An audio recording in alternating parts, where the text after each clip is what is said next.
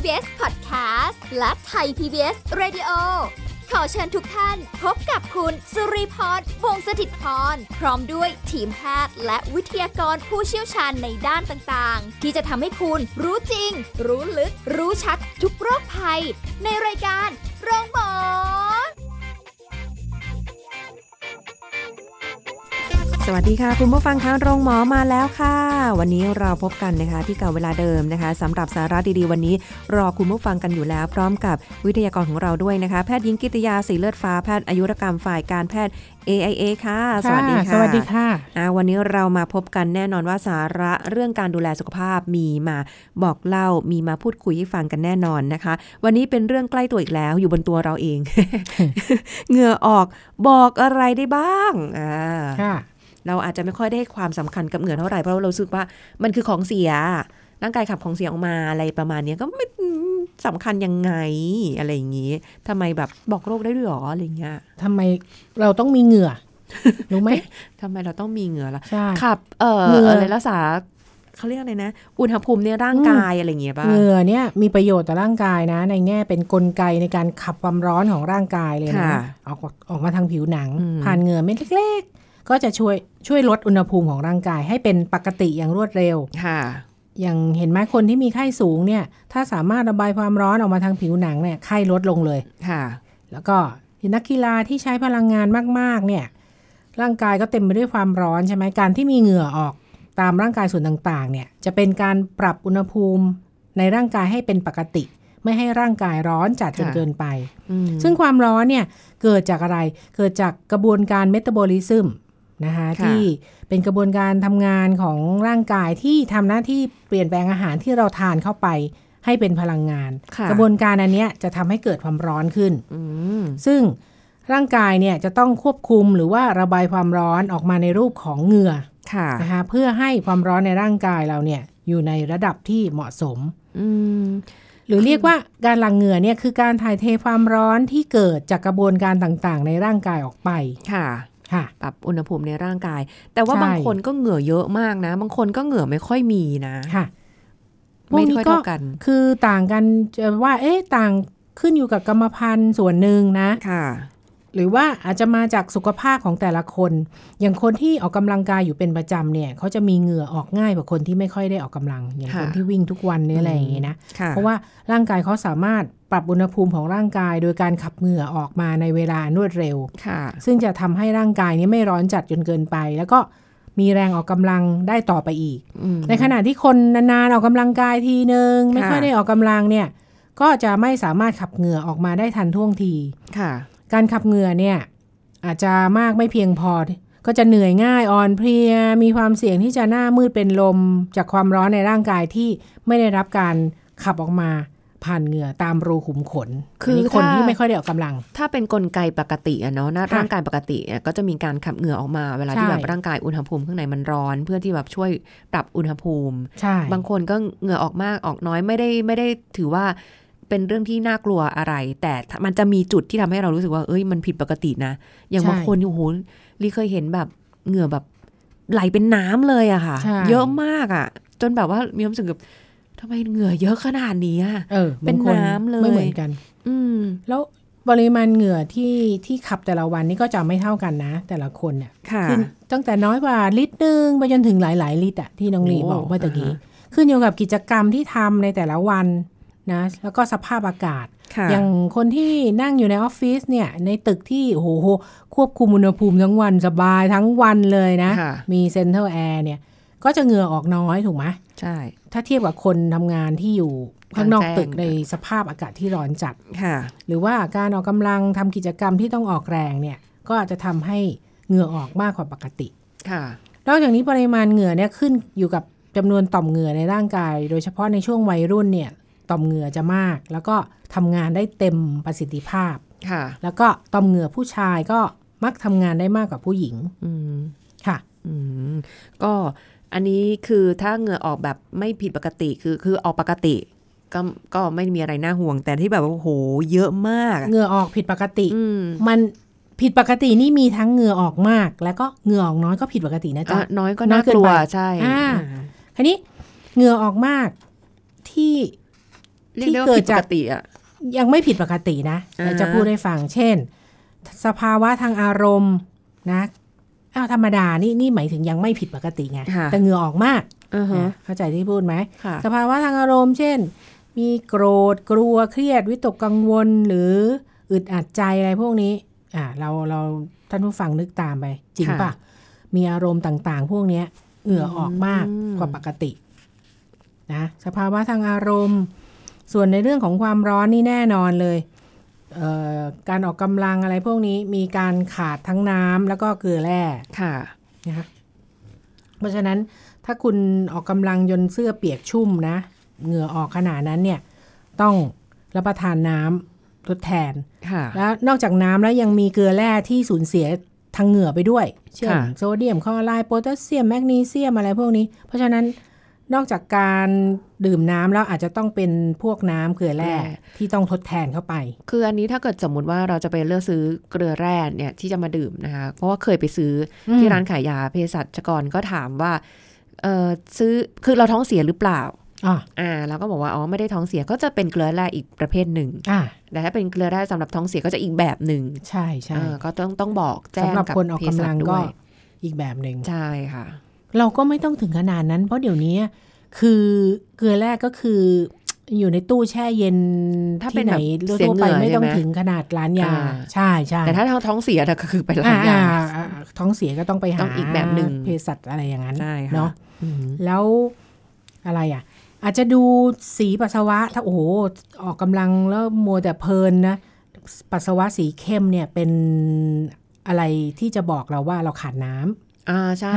สีเข้มมากเลยค่ะภาวะที่เหงื่อออกเยอะแล้วไม่เกี่ยวกับโรคอีกอันหนึ่งก็เอ่ออาหารบางประเภท เช่นอาหารเผ็ดร้อนค่ะนะเครื่องดื่ม ชากาแฟหรือว่าเครื่องดื่มแอลกอฮอล์ที่กระตุ้นให้เหงื่อออกขณะรับประทานอาหารค่ะนะการใช้ยาบางชนิดยาลดไข้แน่นอนอืมโอ้ไข้ลงเหงื่อออกค่ะเหงื่อออกไข้ลงนะยาแก้ปวดมอร์ฟีน ยาบำบัดภาวะเอ่อไทรอยด์ฮอร์โมนสูงนะคะค่ะ แล้วก็ผู้ป่วยที่ได้รับยาแก้ซึมเศร้า อะไรพวกนี้ค่ะ อีกอย่างหนึ่งที่ไม่เกี่ยวกับโรคก็ภาวะใกล้หมดประจำเดือน พวกนั้นก็จะมีเหงื่อออกเยอะเหงื่อออกมากกลางคืนค่ะอาจจะมีอาการร้อนวูบวาบด้วย พร้อมกับเหงื่อออกอ๋อเป็นเพราะเรื่องเกี่ยวกับฮอร์โมนใช่ อันนี้ก็คือยังปกติยังปกติแบบอันนี้เหงื่อออกแบบปกติ ใช่ คราวนี้เมื่อกี้ถามเหงื่อออกมากผิดปกติอย่างอย่างที่เห็นเนี่ยค่ะต้องเรียนอาจจะหรือมันก็แบ่งเป็นสองประเภทอีกนะเหงื่อออกมากที่ผิดปกติเนี่ย แบ่งออกเป็นกลุ่มที่ไม่ทราบสาเหตุชัดเจนกับกลุ่มที่มีสาเหตุอืมค่ะกลุ่มที่ไม่ทราบสาเหตุชัดเจนเนี่ย อย่างที่เราเห็นบางบางท่านเนี่ยนะโอ้ยเหงื่อออกจน หยดเคยเห็นติ่งๆเพื่อนๆอะเออเปียกมือเปียกจนจับปากกาดินสอไม่ได้เปียกเปียกเป็นน้ำอะโอ้โหเหงื่อออกมือขนาดนั้นเลยเหรอใช่โอ้โหเออจับมือเขานี่โอ้โหตายแล้วเฮ้ยเออผิดปกติว่ะค่ะเออเหงื่อออกตามมือรักแร้คอเปียกจนทำให้เสื้อผ้าเปียกโชกเนี่ย เมื่อกี้ที่ค่ะน้องลีบอกโอ้โหเหมือนโดนสาดน้ำเลยเอออะถุงมือถุงเท้าเปียกชื้นอยู่ตลอดเวลาเนี่ยค่ะภาวะเนี่ยถือว่าเป็นความผิดปกติของประสาทอัตโนมัติที่เกิดอาการลัดวงจรแล้วก็อืม มีโอมีโอกาสมีอาการแบบเนี้ยค่ะนะคะซึ่งเราถือว่าผิดปกติยังไงก็คืออาการต่อเนื่องกันอย่างน้อย 6 เดือนขึ้นไปค่ะ แล้วก็ผู้ป่วยพวกเนี้ยเขาก็ไม่ได้เป็นตลอดเวลานะ ถือเหงื่อออกตลอดเวลาขนาดนั้นแย่ไม่ไหวแน่ๆเลยออก็ภาวะภาวะเนี้ยอาจจะเกิดอย่างน้อยสัปดาห์ละครั้งนะคะ แล้วก็อาจจะเกิดเมื่อไหร่ก็ได้ค่ะ แต่ว่ามักไม่เกิดขณะนอนหลับค่ะมักจะเกิดช่วงกลางวันอืม แล้วก็พบในคนอายุยังน้อยในกลุ่มวัยรุ่นค่ะที่มีอายุต่ำกว่า 25 ปีนะคะร้อยละ 30ถึง40เนี่ยพบว่ามีญาติสายตรงหรือพ่อแม่เนี่ยมีภาวะเหงื่อออกมากผิดปกติอ๋อเออมีประวัติกรรมพันธุ์อยู่ค่ะนะคะซึ่งผู้ป่วยพวกเนี้ยที่เหงื่อออกมากโดยไม่ทราบสาเหตุชัดเจนเนี่ยก่อให้เกิดปัญหาทั้งในแง่ของการทำงาน การเข้าสังคม แล้วก็การใช้ชีวิตประจำวันค่ะ โดยปัจจัยที่ทำให้ผู้เอ่อเหงื่อออกมากขึ้นเนี่ย โดยเฉพาะถ้าเขายิ่งออกกำลังกายหรือมีเครียด หรือวิตกกังวลเนี่ย จะยิ่งเหงื่อออกเยอะ อืมค่ะ อันนี้คือความแบบเยอะเกินไป ใช่เหงื่อออกเยอะเกินไปค่ะ แล้วถ้าเกิดแล้วแบบก็ยังมีกลุ่มที่พบสาเหตุ เมื่อกี้ไม่ทราบสาเหตุใช่ไหมค่ะกลุ่มที่มีสาเหตุเนี่ย ก็อาจจะจากโรคต่างๆนะคะอาจจะโรคต่างๆเอ่ออาจจะมีอาการต่างๆ ร่วมด้วยนะ เช่น มีปวดศีรษะ มีไข้เบื่ออาหารผอมลงค่ะหรือมีเจ็บแน่นหน้าอก มีน้ำหนักลด มีหายใจไม่อิ่ม หัวใจเต้นเร็ว เจ็บหน้าอก มีซึมเศร้า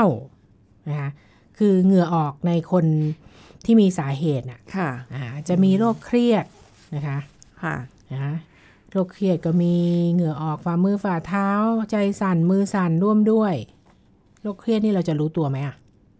เราอาจจะไม่ได้สังเกตตัวเองเท่าไหร่เออเพราะเราไม่ใช่คิดว่าเราจะอาจจะเครียดอะไรอย่างเงี้ยอ่า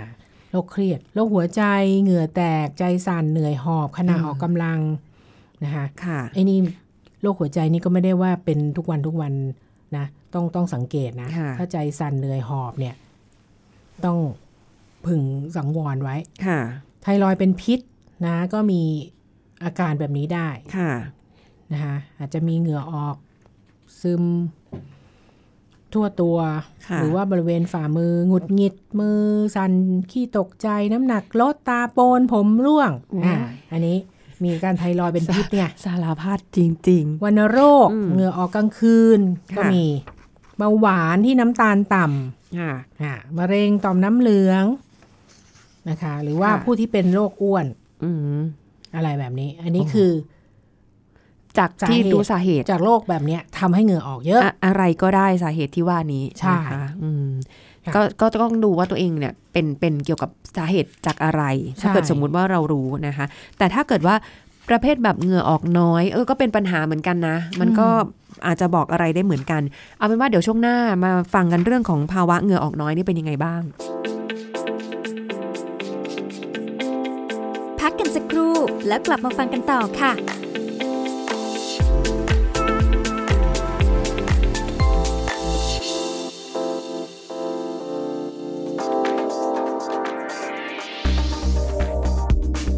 คุณผู้ฟังท่านไหนที่เลี้ยงสุนัขหรือแมวก็มักจะพบปัญหาเรื่องเห็บพาหะนำโรคติดเชื้อหลายชนิดเลยทีเดียวนะคะ ไม่เว้นแม้แต่คนเลี้ยงก็มีโอกาสถูกเห็บกัดได้เช่นกัน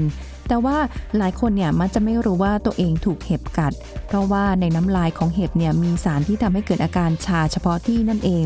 แต่ว่าผิวหนังบริเวณที่ถูกกัดเนี่ยจะเป็นตุ่มนูนบวมแดง ยกเว้นว่าคนที่แพ้หนักๆจะมีอาการไข้หรือผื่นคันชนิดลมพิษซึ่งการรักษาเนี่ยทำได้โดยใช้แหนบคีบส่วนหัวของเห็บ แล้วค่อยๆ ดึงขึ้นตรงๆ แต่ต้องระวังนะคะ อย่าคีบบริเวณลำตัวหรือท้องของเห็บ แล้วก็ไม่บิดครีมขณะที่กำลังคีบด้วย เพราะจะทำให้ส่วนปลายของเห็บนั้น ยังคงค้างอยู่ในผิวหนังทำให้เกิดเป็นปฏิกิริยาเฉพาะที่แบบเรื้อรังตามมาได้พอหลังจากที่เราเอาตัวเห็บออกไปได้แล้วนะคะ ก็ให้ทายาลดการอักเสบบวมแดง แต่ถ้าเกิดว่าบวมแดงมาก แพทย์อาจจะพิจารณาใช้การฉีดยาใต้ผิวหนังเพื่อลดอาการอักเสบได้ค่ะ ขอขอบคุณข้อมูลจากแพทย์หญิงมิ่งขวัญวิชัยดิตผู้อำนวยการสถาบันโรคผิวหนังกรมการแพทย์ไทย PBS ดิจิทัล Radio ออกอากาศจากองค์การกระจายเสียง และแพร่ภาพสาธารณะแห่งประเทศไทย ถนนมิภาวดีรังสิตกรุงเทพมหานคร ไทย PBS ดิจิทัล Radio วิทยุข่าวสารสาระ เพื่อสาธารณะและสังคม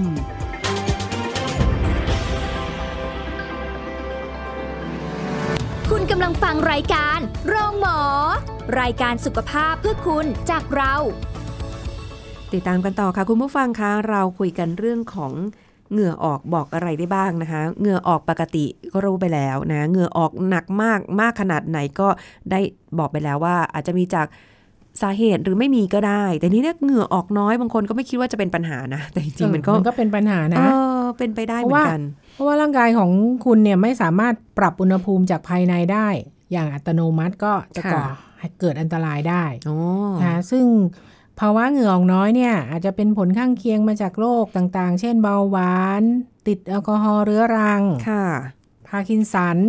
หรือผู้ป่วยสะเก็ดเงินค่ะหรือคนที่มีผดผื่นจากอากาศร้อนก็อาจจะมีส่วนทำให้ต่อมเหงื่อทำงานผิดปกติอ๋อค่ะค่ะ อันนั้นคือ ภาวะเหงื่อออกน้อยค่ะน้อยก็ hypo เฉยๆนะทีนี้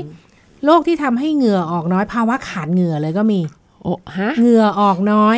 ต่อไปภาวะขาดเหงื่อเลยนะคือคือไม่ได้มีแนเหงื่อซิสไม่มีเหงื่ออไม่ร่างเป็นภาวะที่ร่างกายไม่สามารถผลิตเหงื่อได้ตามปกติค่ะนะก็จะทำให้ร่างกายสะสมความร้อนไว้สูงเกินไปอ๋อนะคะ อันเนี้ยเสี่ยงมากที่จะทำให้เกิดเอ่อตะคริวแดด หรือว่าฮีทแคลมนะค่ะอาการเพลียแดด หรือว่า heat exhaustion หรือการโดนแดด หรือความร้อนเป็นเวลานานทำให้เกิด heat stroke หรือว่าอ๋อโรคลมแดดที่เราเคยพูดไปแล้วค่ะอาจจะเป็นอันตรายถึงขั้นเสียชีวิต เมื่ออุณหภูมิในร่างกายสูงมากกว่า 40 องศาเซลเซียสอ่าแล้วก็ร่างกายไม่สามารถระบายความร้อนออกไปได้ พร้อมกับเหงื่อ ก็อันนี้ย่งอันตรายที่บอกไปตั้งแต่ตอนต้นว่าประโยชน์ของเหงื่อคือช่วยในเรื่องของการปรับอุณหภูมิร่างกายใช่นะคราวนี้ภาวะขาดเหงื่อเนี่ยอาจจะเกิดได้ทั้งทุกส่วนของร่างกายเลยหรือเป็นเฉพาะบางจุดค่ะนะคะก็เอ่อเฉพาะบางจุดก็เช่นเอ่อการได้รับบาดเจ็บบริเวณผิวหนังอย่างรุนแรง จากโรคหรือยาบางชนิดค่ะหรือสภาวะบางอย่างที่ทำให้ระบบเส้นประสาทเสียหาย มีภาวะขาดน้ำ หรือแม้แต่กรรมพันธุ์ ก็จะเอ่อส่งผลกระทบต่อการทำงานของต่อมเหงื่อ ค่ะ อ่า นี่คือภาวะเหงื่อน้อยอืมค่ะ แต่ว่าถ้ามันมันจะมีโรคตามมาไหมดูคือมันมันผิดปกติมันไม่ไม่มีเหงื่อออกเลยอะไรอย่างก็เงี้ยอาจจะทำให้มีโรคผิวหนัง เช่นผด ผื่นสะเก็ดเงิน ผิวแห้งแตกหยาบค่ะนะเนื่องจากต่อมเหงื่อใต้ผิวหนังถูกกดจนไม่สามารถขับเหงื่อได้ตามปกติค่ะก็เกิดอาการอุดตันในรูขุมขน แล้วก็อาจจะเป็นโรคได้ในที่สุดอุ้ยหรืออาจจะเกิดเอ่อไมเกรน เพราะว่าค่ะมีความเครียดเป็นทุนเดิมนะคะ แล้วก็ร่างกายได้รับการกระตุ้นจนความร้อนสะสม แต่ไม่มีเหงื่อออกค่ะก็จะทำให้ใจสั่นนอนไม่หลับปวดศีรษะอย่างรุนแรงค่ะจนเป็นไมเกรนมอะไรแบบนี้ค่ะค่ะ ก็คือเพราะว่าความเครียดก็เป็นปัจจัยหนึ่งที่บอกไปตั้งแต่ตอนใช่ต้นนะคะค่ะเออทีนี้พอเหงื่อออกเนาะเราก็มันมันก็แบบไม่สะดวกไม่แบบไม่สบายตัวอะไรอย่างเงี้ยมันก็จะแบบเหนอะหนะ ไม่ค่อยเอาโอเค ใช่คันนี้ก่อนที่เราเราจะพูดถึงการดูแลความสะอาดของร่างกายของผู้ที่เหงื่อมากนะค่ะเราก็อย่าเพิ่งไปคิดว่าเราจะเป็นโรคอะไรก่อน เราก็ดูแลตัวเองก่อนค่ะนะหนึ่งอาบน้ำเป็นประจำทุกวันหรืออาบบ่อยขึ้นในวันที่อากาศร้อนค่ะเพราะว่าทำไงอะ่ะ มันจะช่วยกำจัดแบคทีเรียตามผิวหนังแล้วก็จุดซ่อนเลนค่ะ ไม่ให้เพิ่มปริมาณ นะอาจจะเลือกใช้ผลิตภัณฑ์อาบน้ำที่มีคุณสมบัติต้านเชื้อแบคทีเรียอ่าอ่าประการที่ 2 รักษาความสะอาดจุดซ่อนเร้น เพราะว่าเป็นจุดอับที่เกิดกลิ่นได้ง่าย เช่นค่ะรักแร้ขาหนีบ ข้อพับอืมอ่าประการที่ 3 ใช้ผลิตภัณฑ์ระงับกลิ่นกายหลังอาบน้ำเน้นผลิตภัณฑ์ที่มีส่วนของอลูมิเนียมคลอไรด์ที่ช่วยลดการผลิตเหงื่อค่ะ 4. สวมเสื้อผ้าที่ผลิตจากเส้นใยธรรมชาติ เพราะว่ามีคุณสมบัติในการระบายความร้อนได้ดีค่ะ ไม่ก่อให้เกิดความอับชื้นได้ง่ายอืมนะใส่เสื้อผ้าที่ออกแบบมาช่วยระบายเหงื่อเมื่อออกกำลัง แล้วก็ใช้ผ้าคอยซับเหงื่อเพื่อไม่ให้เสื้อผ้าเปียกชุ่มค่ะนะคะ สวมเสื้อผ้าให้เหมาะกับสภาพอากาศ เพื่อช่วยให้อากาศถ่ายเทได้ดี แล้วก็ปล่อยให้ผิวมันได้หายใจบ้างค่ะ อืม 5. สวมใส่เสื้อผ้าที่สะอาด แล้วก็เปลี่ยนเสื้อผ้าชุดใหม่ทุกวัน หลีกเลี่ยงการสวมเสื้อผ้าที่เปียกชุ่มด้วยเหงื่อโดยไม่จำเป็นค่ะ แล้วก็จะช่วย เพราะว่าจะช่วยลดความเสี่ยงในการเพาะเชื้อราและเชื้อแบคทีเรียนะคะค่ะข้อ6ก็ดื่มน้ำมากๆ แล้วก็หรือว่าดื่มเครื่องดื่มเกลือแร่ในวันที่เหงื่อออกมาก หรือว่าหลังเล่นกีฬา ซึ่งจะช่วยชดเชยน้ำและ เกลือแร่แร่ธาตุที่สูญเสียไปอ๋อดื่มน้ำช่วยได้ค่ะอืมถ้าเหงื่อออกมากควรปรับอุณหภูมิในห้องให้ลดลงเล็กน้อย เพื่อป้องกันไม่ให้เหงื่อออกมากขึ้นค่ะ เลือกใช้ผลิตภัณฑ์ระงับกลิ่นกายที่มีคุณสมบัติยับยั้งเชื้อแบคทีเรียนะคะหลีกเลี่ยงรับประทานอาหารรสจัด เครื่องดื่มแอลกอฮอล์หรือสัตว์เนื้อแดงที่กระตุ้นให้เหงื่อออกมากขึ้นค่ะอ่าเล่นโยคะหรือฝึกสมาธิให้ร่างกายและจิตใจได้ผ่อนคลาย รวมถึงช่วยลดความเครียด ซึ่งเป็นปัจจัยกระตุ้นให้หลั่งเหงื่อมากขึ้นค่ะอืมก็ควบคุมน้ำหนักไม่ให้เกินเกณฑ์ด้วยการรับประทานอาหารที่มีประโยชน์ให้ครบทั้ง 5 หมู่ ในปริมาณที่เหมาะสมนะจำกัดปริมาณอาหารพวกแป้งและน้ำตาลไขมันลดหวานเค็ม เพิ่มไฟเบอร์ค่ะ เช่นผักผลไม้ แล้วก็การออกกำลังค่ะค่ะ ก็เหมือนกับ เราค่ะสามารถอันนี้ที่จะลดลองดูก่อนเทำด้วยตัวเองได้ก่อนใช่แต่ถ้าเกิดแบบโอ้โหแบบไม่ไหวถึงขั้นจะต้องแบบรักษาหรืออะไรเงี้ยเขาก็มีหลายวิธีด้วยเหมือนกันนะค่ะอ่าว่าวิธีการรักษาก็ขึ้นอยู่กับ ก็ก็ต้องหาปริมาณคุณหมอแล้วแหละ ถ้าถ้าไม่ไหวจริง ๆ เนี่ย ก็ต้องหาหมอเฉพาะทางด้านโรคผิวหนัง ค่ะ ซึ่งคุณหมอก็จะต้องซักประวัติแล้วแหละว่า ว่าเหงื่อมันออกมากผิดปกติจริงไหมเอ่อ ปริมาณของเหงื่อขนาดไหน โห ต้องเอาเสื้อมาบิดเลยหรือเปล่า มือจับปากกาไม่ได้ค่ะลื่นหลุดลงไปเลย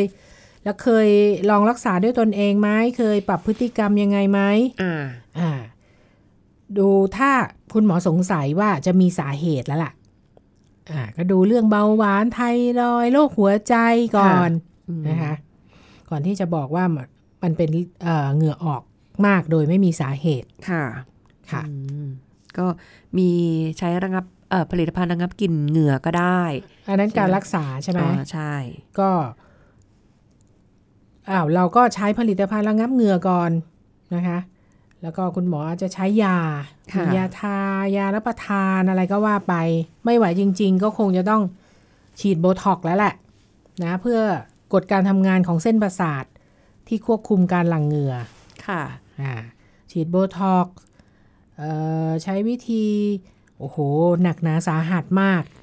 เดี๋ยวนี้มีวิธีผ่าตัดหรือจี้ปมประสาทเลยนะโอ้ขนาดนั้นเลย ผ่าตัดจี้ทำลายปมประสาท บริเวณรักแร้ที่กระตุ้นการหลั่งเหงื่อค่ะหรือผ่าตัดจี้ปมประสาทไขสันหลังที่กระตุ้นการหลั่งเหงื่อบริเวณมือโอ้เอากันขนาดนั้นเลย ถ้าไม่ไหวจริงคือคือแต่ละคนก็อาจจะมีภาวะเหงื่อออกมาก จนเป็นเป็นปัญหาเนี่ยๆในชีวิตประจำวันละ คือไม่ไหวบางคนแล้วออกตัวบางคนออกตรงมือฮะหรืออะไรก็แล้วแต่วิธีการรักษาก็จะต่างกันไป ต่างกันโอ้โหถึงขั้นจี้ปมผ่าปตัระดสาทเลยอะใช่ หรือก็เดี๋ยวนี้ก็มีการผ่าตัดเอ่อผ่านกล้องนะทำให้ผู้ป่วยหายขาดเลยอ๋อผ่านกล้องไปเลยเหรอใช่ฮะก็วิธีการคืออันเนี้ยต้องคุยกับคุณหมอก่อน เพราะว่าเราเราไม่สามารถที่จะไปบอกคุณหมอว่า เอ้ย เอาอยากได้วิธีนี้บางคือบางทีอาจจะใช้วิธีแค่การ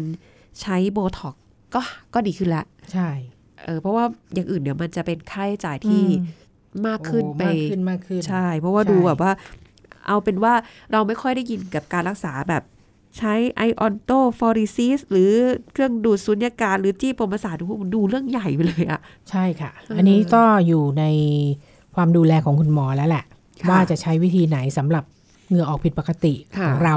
อืมค่ะโอ้โห ไม่ว่าจะเยอะหรือไม่ออกเลยก็เป็นปัญหาได้ทั้งนั้นน่ะใช่ค่ะ ธรรมดาธรรมดาดีกว่า แต่ว่าเรากำหนดไม่ได้ไงเราก็ไม่ได้สามารถที่จะแบบว่า